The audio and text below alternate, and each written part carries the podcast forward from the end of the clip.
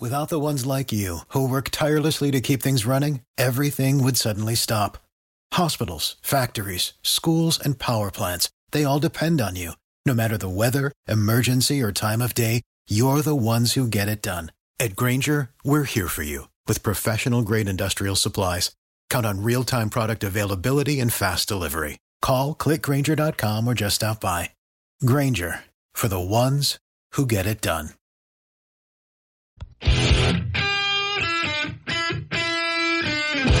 It's time for Tim.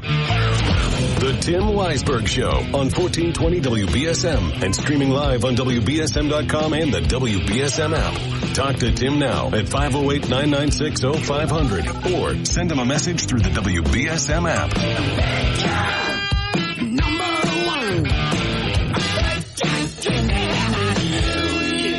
And now, WBSM's big gun, Tim Weisberg.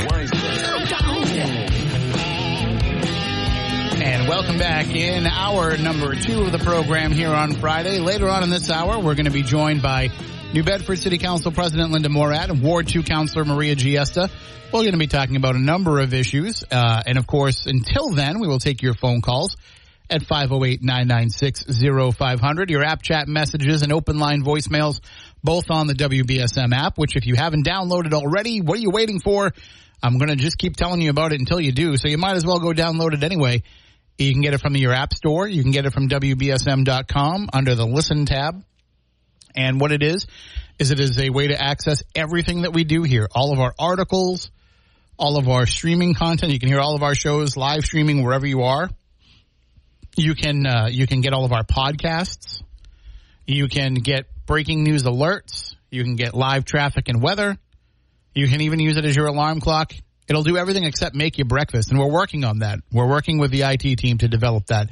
It's all brought to you by our friends at South Coast Towing. So get it in your app store, or uh, if you ever have any trouble finding it, just email me tim at wbsm.com, and I'll, I can send you a link to be able to download it uh, directly onto your device. But I, I always recommend to people if you're going to be driving around, you're going to be traveling around. Say you live here, you work in Boston, maybe you work in Providence, maybe you're going to travel to the you know down the Cape this weekend and have yourself a an early season getaway.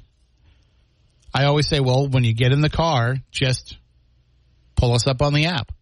Don't even worry about putting us on the radio if you're going to be traveling out of the listening area. Put the app on. That way there, you'll be able to listen to WBSM continuously, no matter where you are. And it'll sound like crystal clear FM quality sound no matter where you might be. I did that not that long ago. When, when was it that I had to drive out to New York? I don't know. It was a little, little while ago. I was the digital managing editor at the time. So, and I had to drive out to New York to the Albany area and I left early in the morning and I put Phil on on the app. Actually, I wake up with Phil. That's my alarm is the WBSM app. And so I had that go off. I just carried it with me into the bathroom and let it play while I was on the shower. Uh, while I was in the shower, got dressed, got ready to go, put it on in the car, and I was able to listen to Phil's show pr- pretty much until I got to where I was going. It was, you know, the show was uh, over probably eh, right around when I got to the New York line. And then Chris McCarthy came on. So it was like being right here in the regular listening area, even though I was hundreds of miles away at that point. I don't know how many hundreds. I don't know how far that is. But yeah, you can do the same thing. I use it when I go, like, uh, I went on a cruise a couple years ago and I was able to just sit in my room because I bought the internet package. I was able to just sit in my room and listen to WBSM in the morning as I was getting ready, taking my shower and doing a little bit of work and everything before I went out and started the day. It's, it's amazing. And you can hear us anywhere you are using that. Okay, so something that I brought up the other day, and I brought it up in the context of talking about the day of silence that's going to be happening uh, in two weeks on April 28th in some local schools. And I talked about for everybody that was saying, you know, kids belong in school. They shouldn't be walking out of school to protest. They shouldn't be spending time in school protesting. You know, I, I kind of asked the question, well, then how do you feel about senior skip day? Well, let's, let's take all those other connotations uh, off of it for now. So it's not about comparing one to the other. Let's just talk about senior skip day as a, a as an entity as a thing unto itself. So if you're not familiar with senior skip day, there's always a day where every year high school seniors, and I think it happens in most schools, but high school seniors all decide this is going to be the day that we skip. And I don't, I don't know how anybody ever decided it. I don't know how they decided it for my senior class, but they decide this is going to be the day that we all skip, and maybe they might all go into a group activity. So they might decide we're all going to go to Six Flags that day. We're all going to go to the beach that day. We're all going to go and uh, go over this person's house and swim in their pool that day. Whatever it might be, they make a determination and they decide what day it's going to be, and then the seniors don't go to school that day. And it's usually an innocuous day. It's not going to affect their schoolwork at all. It's not going to affect their grades at all. It's toward the end of the school year when, when things are pretty much wrapped up anyway. They've already been accepted into college. They've already, you know, started their, they've already got their, their last quarter grades under control. So these days, this has been going on for decades. I think every year you probably get in some schools administrators who make threats against the, and I shouldn't say threats, but um, promise consequences to those who decide to skip. And uh, a friend of mine who is a, a mom of a student at Wareham High School, a senior at Wareham High, put that she was annoyed that the principal said that any senior who skips on senior skip day would not be allowed to walk at graduation. Now, let me just say, I know the principal of Wareham High School, Scott Palladino. I haven't talked to him in a long time, but he was a teacher there when I was in school, and I did a lot of things um, that you know put us in contact. You know, all of AV stuff that I did and all kinds of stuff. Uh, and then he was a, a, gym teacher and a coach, and you know, so I always had reason to interact with him uh, when he was doing that, and I was a sports writer, so I know I know him pretty well. His dad was a high school principal, like school administration runs in his family. I'm pretty sure that this is uh, you know an empty threat. I'm pretty and, and kids you know don't say the guy on the radio said it was okay to skip because he said Scott Palladino wasn't going to do anything about it. No, that's not what I'm saying. I'm just saying I don't think that he is that concerned about. I think he kind of has to say that there will be punishment. I don't see it actually being metered out. But there are some principals who do take a very hard line approach to it, who say no, like you're going to get. In. And what bothers me about it is I don't know how. I don't know how they could do that. How can you tell the kid they're not going to walk? They've they've met every other criteria that they have to to graduate. They've done everything else that they need to do. It's like when they tell you, "Oh, if you don't if you don't pay your senior dues, you're not going to get a cap and gown and be able to walk in graduation." Of course you are. Of course you are. They're not going to hold you back from that if you're struggling to come up with whatever it costs to pay those dues if that's still a thing. I don't even know if that's still a thing. I went to high school a long time ago. But that was one of the things. Like if you if you didn't pay your senior your senior dues, you didn't get your cap and gown, and you couldn't walk at graduation. I also think a lot of kids that's not a threat to them.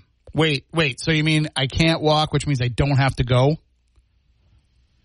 I don't have to go to practice, which happens after you've already been released as a senior. You know, your your senior year is over, but you have to go back for for graduation rehearsal. So I don't have to go back for that. I don't have to get up early on a Saturday and get ready for graduation or like yeah, that's that's not a threat. Like you just gave me the the perfect reason to tell my parents I'm not going and doing it. So I think that might be in some cases a bonus reason for them to want to do it. But I, I, I just feel like they couldn't actually follow through on these things. You know, you could say, well, if you don't, if you senior skip day, you take part, you're not going to graduate. Well, of course you are, unless you've had too many absences, and they can hold you back because you've had too many absences. When I was in in school, I was never absent, hardly ever, and that's not me, you know, being. Uh, trying to say that I'm better than anybody or anything. There's just because I didn't want to be home. Staying home wasn't a wasn't a treat for me. If you stayed home and you weren't sick, my mom made sure that uh, that you were sorry that you stayed home. She'd be on you all day. Well, you better do some homework or something. So I just went to school because that's where I got to see my friends, and I and I enjoyed school. And plus, I figured if I have to go to work every day, I might as well get used to it now. But the the the way that they try to hang things over kids' heads, it just makes me laugh because none of it none of it really matters. Like, what's the worst thing they could probably do to you, technically? The worst thing they could probably do is send a truant officer to pick you up and bring you to school.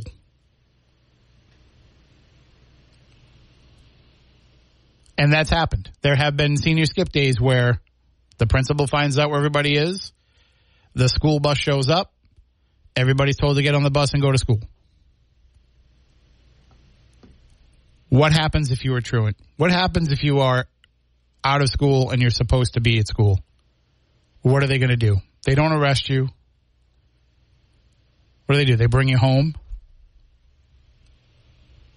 They tell your parents. Most of the parents in this comment thread uh, un- under this person's post about being annoyed at the principal saying anybody who takes part in senior skip day would not be allowed to walk at graduation. Most of the parents have said, I'm just giving my kid a note for that day saying that they're they're sick. Uh, I'm just having them use it as an excused absence, which also, by the way, kind of defeats the purpose of senior skip day. Like having your parent or guardian write a note saying it's okay for you to miss the day, it doesn't really have the same feel as intentionally skipping school and it's usually kids that had never done that or, you know, had done it very rarely during the course of their four years. So I wrote an article at WBSM.com and on the app and asked the question, you know, senior skip day, is it punishable or is it harmless? Is this something that people should really be all that upset about?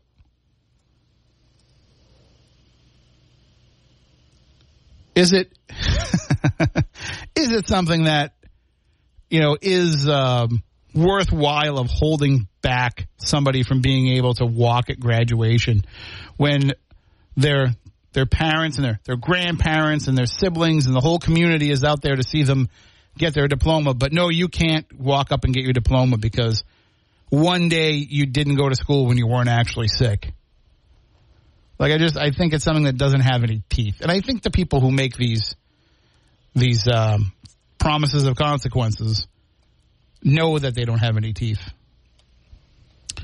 Let me uh, read some of the comments that came up on our on our social media.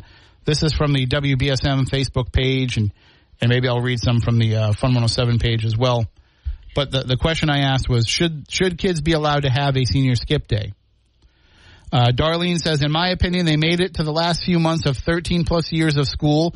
I really don't think it's an issue. Let them reward themselves for having been good students. Congrats, class of 2023. Be proud of yourselves and be safe. Nancy says, not a real problem. Linda says, yes, as in, uh, yes, they should have a senior skip day. Holly says, absolutely. So those are just some of the comments that have come in so far on the WBSM Facebook page, and you can jump on there and you can uh, offer up some of your own comments as well. And if you aren't following us already, you should do so because then you can interact with all of our posts. Uh, let me uh, change this here to all comments. And on the Fun 107 page, Jessica says it's a bit ridiculous to threaten kids with graduation. It's one day, and as stated, it's typically at the end of the year. This is what administrators are going to concern themselves with. There are definitely bigger issues to worry about. Joanne says, I graduated in the 70s and we had a skip day. Wonder if the principal did it. Let the kids have a day. Christy says, so, so lame, let them be. Jared, it's the older generation that has forgotten what it's like to be a kid. Christy writes, it's a rite of passage. Give me a break. Marion says, he can't do that. Skip, they earned it. What could what could they possibly be missing? Jesse says they should all skip and see what happens. Power in numbers. Jen says it's harmless. And Dan says, does the principal have perfect attendance? so some uh, some pretty good points made there. But I do think that um, you know, as I said, I, I don't know how serious the threats of not being able to walk at graduation, or I think they just kind of have to say that. I'd like to think that what I know, at least of, of Wareham High Principal Scott Palladino, is he knows that it's a harmless thing. Now, the the the problem is, and I've seen this posted by some educators. Um, let me see if I can find the exact thing because I think it was posted on on my page because I also shared the story. And as I always say, I have a lot of teachers who are on, a lot of educators that are on my my Facebook. Uh, Wendy says yes, she didn't get to take part in hers because of a track meet several hours away that day, but the administration knew it was going to happen and rolled with it. Um, Mary says, "What a silly thing to get wound up about. Who cares about one day in the grand scheme of things? Honestly, there's not much going on at the end of senior at the very end of the senior year. Half the kids are 18 by that point anyway. Let them feel like they're getting one over on the school and don't make a big deal out of nothing. Taking away the reward of walking at graduation after 12 years of schooling over one skip day is petty and controlling." Sandra says, "Yes, 12 years of school, they deserve it." Uh, Mick says, graduation ceremonies are overrated anyway. Skip the hot, sweaty mess of a ceremony and meet me at the parties afterwards. Honestly, if this was in place when I was in high school, I would have skipped so I would have a solid excuse not to go to graduation. Mail me my diploma. But uh, Lana says, no, as a high school teacher and as a dean, I know if anything were to happen when they should be in school and we are aware of, uh, of and oh, aware of and consent to them skipping, that's a slippery slope. If you decide not to go to school the last day, fine. Parents should know, and the school should treat it as a regular absence. So that that was the point that I was ma- that I was going to make is that if they are supposed to be in school and the administrators know that they're not, what happens if something goes on? You know, what if they what if they're all at the beach and somebody, you know, God forbid, drowns? What if they go to Six Flags and and somebody gets hurt or lost, or or you know, what if, uh, what if, because let's face it, we know what some kids might do. What if they're out partying in the woods somewhere, and uh, and and somebody has a problem as a result of that? You know, then is the school responsible because they were supposed to be in school at that time? Especially if the school kind of gave it a wink and a nod and said, "Yeah, yeah, yeah, don't skip," and then knew they were doing it anyway. So it's an interesting thing. We can pick up that discussion uh, coming up in the next hour. But we are going to be joined in just a moment by New Bedford City Council President Linda Morad and by Ward 2 Councilor Maria Giesta. But right now, we've got to take a break before that, so we'll be back in a few moments. And welcome back in. Before we jump into our discussion with the city councilors, I have to just point out something very quickly. Uh, as you heard me talk about in the first hour, the videos uh, have been released from the state attorney general's office of the May 1st, 2020 incident at the ICE Detention Center at the Bristol County House of Correction. We are closer to getting those videos, but also I had mentioned that uh, Sheriff Paul Heroux would be joining South Coast tonight this evening to talk more in depth about what he saw on those videos. And uh, and Marcus just reached out to me to say that actually uh, Sheriff Heroux will not be able to join us will not be able to join South Coast tonight this evening to discuss it um, because of the pending litigation surrounding it. So it's uh, he's actually going to hold back from offering any more comments. So what what we heard earlier will be uh, all that he has to say on the matter for now. But you can check that out in the podcast either of my show because I played it at the beginning of the program, or I would recommend listening to the entire 8 p.m. hour from last night's edition of South Coast Tonight via podcast. Okay, just want to let you know about that before we jump into the discussion now with bringing on the line. We have New Bedford City Council President Linda Morad and Ward 2 Councilor Maria Giesta. Good morning, ladies. How are you? Good morning, morning Tim. How are you? Doing all right. You are enjoying good. enjoying the morning so far? Uh, so far so good. I, I I've had some work being done in my home, so it's a little dusty right now. So if uh, I start coughing, I apologize. We we totally understand. Construction is always so much fun. yes, yes, well, it is especially when it's happening, you know, around the city and there's there's street street street sweeping going on and there's all kinds of things happening. Uh, that's that's when you know that uh, spring is in the air and it's time time to get everything ready for you know the time that we'll all be spending outside. So there's been a lot that's been going on this week, but I, I want to jump into talking about you know the the parking in, uh, the parking situation and kind of tying that into some of the fires, Councilor Giesta, because you and I talked about this last Sunday briefly uh, via text that you know, there's when you see a situation like what happened last week where the fire department has to go through somebody's car windows in order to get to a hydrant. That that just shows you know in, inconsiderate uh, ignorance on the part of the people who who park in front of those hydrants and, and might cost lives in just those seconds that it that it blocks the the hydrant for. Yeah, um, you know, we talked about this, like you said, and I'm I'm always really shocked and appalled by uh, people who have no consideration, not only for their neighbors, but you know, just uh, the idea that you can park in front of fire hydrant and not have consequences is very disturbing to me. I understand that you know um, parking is a premium in this city, like most cities. You know, everybody owns a car, or people bring their business vehicle um, home and I understand that, but uh, we have to have consideration because of what happened on Beetle Street. You know, uh, thank God the firefighters or police had the forethought to break through the the, the windows of the car, and, and it's and it's sad that, that that had to happen, but you know they had to put out this fire, and um, you know we just need to do a better job thinking about not only our neighbors but our families and the city as a whole. Um, because you know summer's coming. Um, they're going to be cookouts, and uh, we just have to be careful and a little more considerate. And um, I just heard last night that a oversized truck parked in the same location, Tim, uh, right in front of the fire hydrant. So mm-hmm. I don't know if that's true, but that's what somebody told me last night. And I, I want to thank the police department also, and, and specifically the police chief that understands how important these issues are and has asked, uh, you know, the police officers to be, um, you know, to have more oversight and be diligent when they see this and to ticket people. And I, you know, I don't want to go around just ticketing people, but if you're breaking the law, then you should be ticketed, especially in cases like that. You are not allowed to park in front of a fire hydrant. I'm sorry. Um, don't do that. Don't park on the sidewalk. Don't park on the grass ribbons. You are destroying city property. And if your car or truck is too wide, um, then you know you should be making other uh, decisions of where you're parking.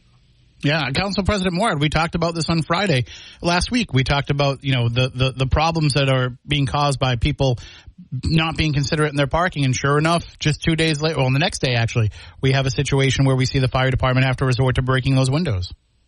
Yeah, so it's prevalent everywhere. I mean, it's a that was a perfect example. Unfortunately, it happened, but it happens everywhere, and know, anybody can drive through their neighborhood and have a look and see. And it, people do this everywhere. Not, it wasn't just on Beadle Street. That's not an isolated incident.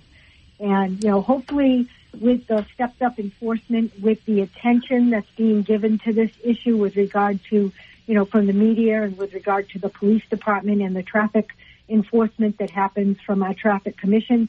Uh, hopefully, you know, we might be able to put a little dent in this problem. But unfortunately, it's been going on for a long time, but it does need to be addressed. And as Councilor Giesta said, I'm not looking to ticket people. I'm not looking to tow people. I understand that that's expensive and we, you know, people are, have limited funds, but you do need to follow the law and you just can't park anywhere whenever you want like that. And, and so, Councilor Giesta, I know you've been working. You said, you know, with Chief Oliveira on this. And what what has been the you know his his approach to this? Because you know, like you said, you don't want to see people get ticketed, but you also have to have some teeth in the enforcement of it too. So it's a it's a fine line to walk to be able to say, you know, we want to make people aware of this, but we also want to make sure that they they understand the consequences of it.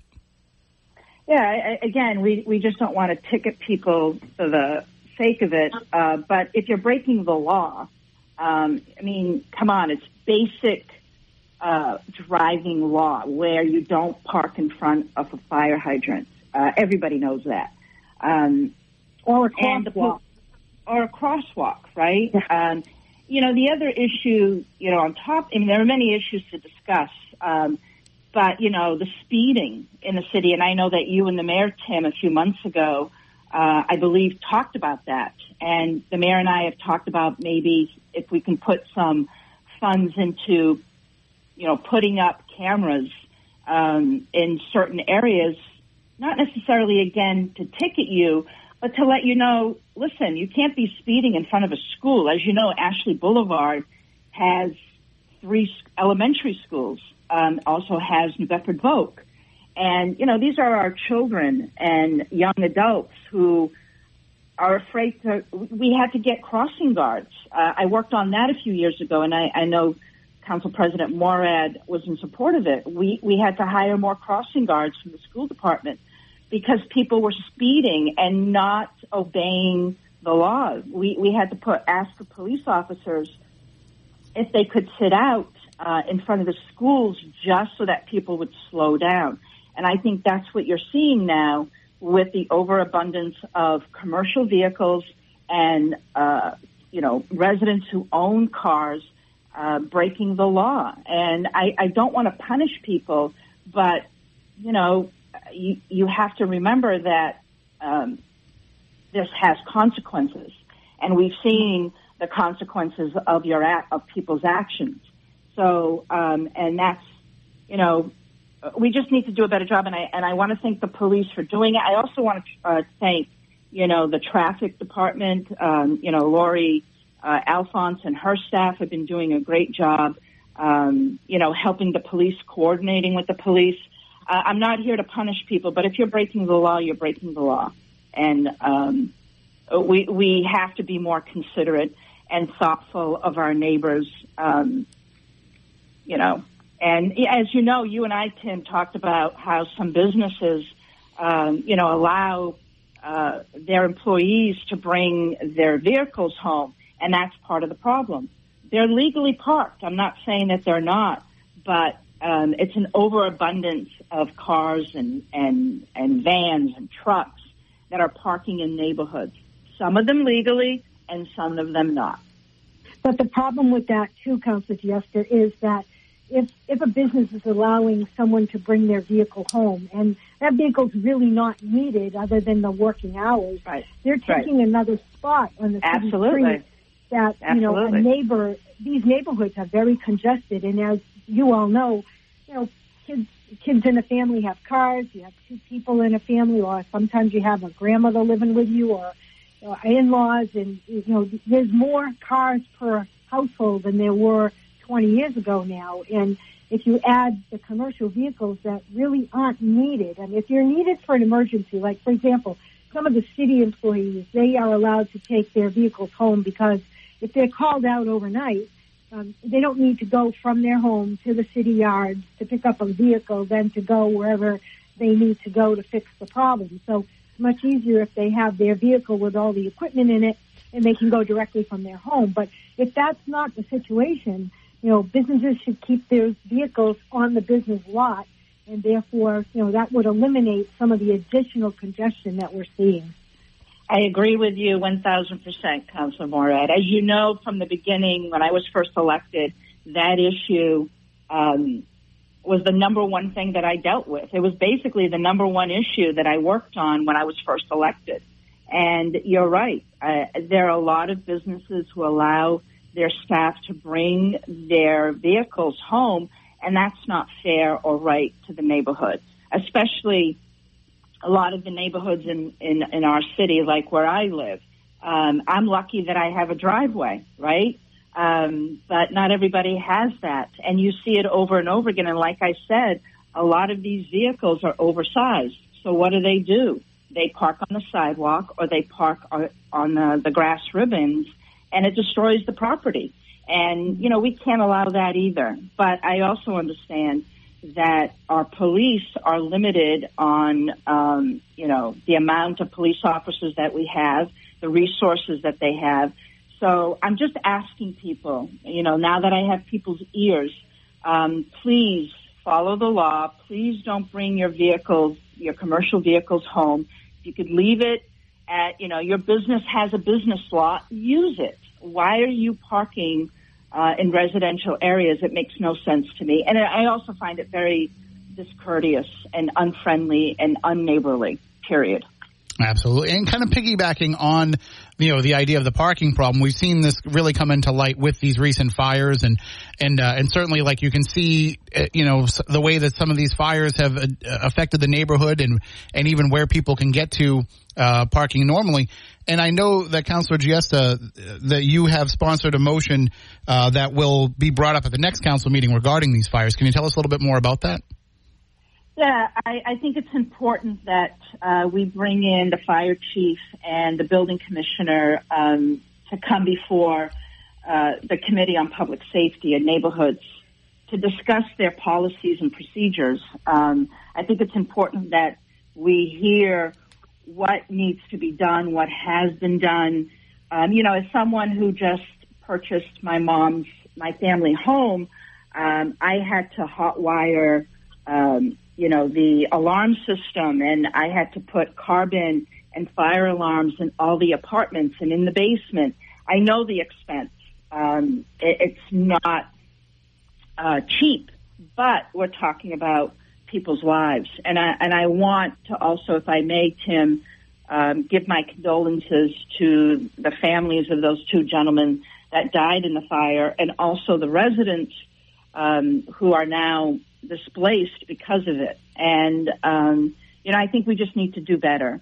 And I, I am, I'm not, I'm not here to blame anyone. I'm not here to point fingers, but we, we do need to do a better job. And I, and I want the fire chief and I want inspectional services to come in and tell us what they do and what is the law and what we're responsible for as homeowners and business owners. Um, and, I think that's the key. And in addition to that, you know, to find out whether they have the resources in their departments to to manage the volume of the, of what needs to be done to make these buildings safe. And if exactly. not, you know, to put a plan in place to either, you know, add additional people or figure out a way to make sure that we on the part of the city are doing what we need to do to keep people who live in these buildings uh, safe and the property owners uh, if there's any grant funding, et cetera, that we can help them to obtain so that they can upgrade their buildings so they are safe. Yeah, yeah and that's the one. That was one of the things that I I appreciate you mentioning, councilor. Is you know let's try to help find some grant money or funding for owners um, of buildings that don't have the resources, don't have the money. Um, we we got to be better at that. We have to do a better job. Absolutely. Yeah, it's, it's amazing that there are programs in place that will, you know, help people make their homes more energy efficient, but they don't have yep. programs in place to help people make their homes more, you know, fire safe. Exactly. it's crazy. Yeah.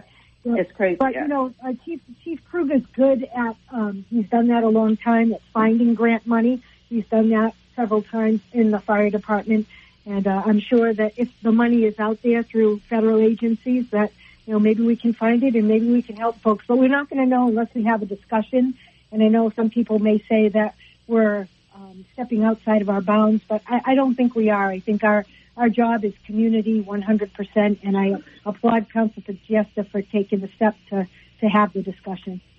Well, speaking of finance, Council President Morad, uh, last night uh, there were some free cash requests to, that were referred to the Finance Committee. Can you tell us what those were about? Um, yep, there's a little over 12 million. Uh, it's actually almost 13 million dollars in certified free cash, uh, money that was raised through taxes but not spent. Um, I continue to tell my colleagues that when we get to budget time, money that we raised but didn't spend. And so uh, the administration is making several suggestions as to how we should allocate that cash. Uh, some of it to pay back some of the deficits that we had through the COVID time where we uh, overspent our budget and we didn't have the revenues to come in to, to match it. Uh, some of it to go to the retirement OPEB fund, which is truly underfunded at this point in time. And then there's some various projects that need to be completed uh, in the in the opinion of the administration. And instead of bonding for that money to do those projects, the administration is suggesting that we spend some of the free cash that we have uh, to get those projects done. So that was referred to the Finance Committee. I know that Councilor Markey will have it on an upcoming agenda. My colleagues and I will talk about the items before us and we'll make a determination as to whether we agree with the administration or not, and we'll either approve them as they are, uh, we'll reduce them, or we'll not approve them. That'll be the discussion that we will have and the determination of my colleagues in the Finance Committee. And then that'll get reported out to the City Council for final action. And so that's something that you'll hear happening. Uh, those the finance meeting probably won't be in April. I, the calendar in April is unbelievable. Almost every available meeting date has two. Some of them have three committee meetings trying to get things done. So it'll probably be in May, and then final action toward the end of May at the last uh, council meeting. And, and, and just a logistical question because this came up uh, with some callers. But the last night the the council you read the mayor's veto onto the record, and you you'll discuss that at, at, the next meeting, right? This was just you had to accept the veto into in, into the record. Correct. Right. The procedural process is that it's received and placed on the following agenda, which we did last night. The technical term is that you spread it on the record. Um, at that point in time, there is there's no discussion because the motion before you is receiving the veto and placing it on the record. So my colleagues could have stood up and debated, okay, uh, should we receive this and place it on the record? But there's really nothing to debate because that's the course of action. You, you have to do that. And once that's done, then it will be before us for action at the next council meeting, which will be the 27th. And at that point, my colleagues will be able to address the comments that were made in the veto and make a determination on each one of the individual vetoes whether they're going to override it or whether they're going to, um, you know, leave the veto standing that was issued by the administration. And I know there were several people um, in the council chamber last night, press included, that were expecting that there would be debate, but the council took the appropriate action last night in the way they handled that item. And before we let you both go, because uh, I, I, do have a, one more break I got to take in the hour, but I want to get both of your thoughts on the decision this week by the school committee to name Andrew O'Leary as the interim superintendent uh, once uh, Thomas Anderson departs uh, at the end of May and uh, or the end of June, and, and, so he'll take over and, and be given a one year. Um, contract in that status uh, while they were searching for a permanent superintendent. I've been not shy in thinking I think he'd be a great candidate for the permanent role, but at least at least having him there on an interim basis, I think shows that there'll be a lot of um, a, lot of continuity in what's already going on with the schools. Councilor Giesta, you want to go first? Uh, thank you. Um, I, I, from the moment I heard uh, that the superintendent was leaving, the first person I thought of was Andrew O'Leary. I think he is qualified, um, does a great job uh, in his position now, and uh, I'm very happy to hear that the mayor and the school committee has appointed him temporarily, and I'm hopeful, and I hope that he will be permanently made the superintendent. I, I don't think New Bedford could make a better choice than Andrew O'Leary. Yeah, I agree with that. Um, we have a wonderful relationship, the council, with uh, Andrew O'Leary, and he's worked hard and, you know, it's wonderful that the school committee has determined that they'd like to promote from within. Uh, we certainly could do a national search. We certainly could find someone as qualified as Andrew, but that person is not vested in our community. And as has been in most major cities over and surrounding towns over the course of the last, you know, 10 years, it appears that, you know, they shuffle the superintendents from one place to another after three to five years of service. And I appreciate that Thomas Anderson was here. He did a great job. We also had a wonderful working relationship with him. But it's nice to promote from within and give Andrew the opportunity. And I hope that he will also be the permanent superintendent of the New Bedford Public School System because I think he'll do a great job. And it sends a great message too to all the other educators that are within our system that there is a possibility for you to be promoted and to thrive within the New Bedford system. Do you, do you think there needs to be, the mayor indicated that there will be a, a search committee that's put together. Do you think that there's a need to do that, even if you feel like you've got the right person in house? Well, I, I had a conversation with John at my weekly meeting a couple weeks ago, indicating that I didn't think that that needed to happen. I've expressed that to a couple of the school committee members as well, who sort of concur with me. We'll see what happens toward the end of the summer when they make a determination that they want to do the search. But um, I, I have no doubt that Andrew O'Leary, if they do do a search, will be one of the people that applies and will be the permanent replacement. Well, um, Sorry, go ahead. If I may, mm-hmm. I, I, am meeting with the mayor this afternoon, and that will be um, one of the issues that I, I want to discuss with him. Uh, my support for Andrew, and I think there's no need to do a search. We have the right guy uh, here in New Bedford, as Councilor President um, Morad said. Uh, he's vested in the community, um, and we want to demonstrate to the teachers and um, you know the the administrators of the schools that you know we know you, we we appreciate you, and you can climb through the ranks and become superintendent one day. Absolutely. Well, I want to thank you both for joining me this morning. Uh, uh, Council President Morad, do you know who will be joining us next week with you? I do. Uh, Councilor Carney will be with me next week, and we'll look forward to chatting with you then. And uh, I hope that you, over the last couple of days, have enjoyed the very nice weather, and hopefully you'll get out there one more day today. It's nice, nice having the windows open and, and letting that fresh air in for sure. Absolutely. Well, thank you, Tim, and uh, thank you, Council President Morad. It's always a pleasure uh, chatting with you, Tim, and, and also with my uh, president of the City Council. Likewise. Thank, thank you both. both. Yep. Have a great Bye. weekend. Bye. You too. Bye bye. And that is New Bedford City Council President Linda Morad and Ward 2 Councilor Maria Giesta. Some very important issues going on in the city, and we can get rea- your reaction to it on the other side. Right now, I got to take my final break of the hour, but we'll be back in just a few moments. And we are just about out of time for this hour as well, but coming up in the next hour, we'll talk more with you at 508 996 0500. Hit us up on App Chat. Without the ones like you, who work tirelessly to keep things running, everything would suddenly stop Hospitals, factories, schools, and power plants, they all depend on you. No matter the weather, emergency, or time of day, you're the ones who get it done. At Grainger, we're here for you with professional grade industrial supplies. Count on real time product availability and fast delivery. Call clickgrainger.com or just stop by. Grainger for the ones who get it done.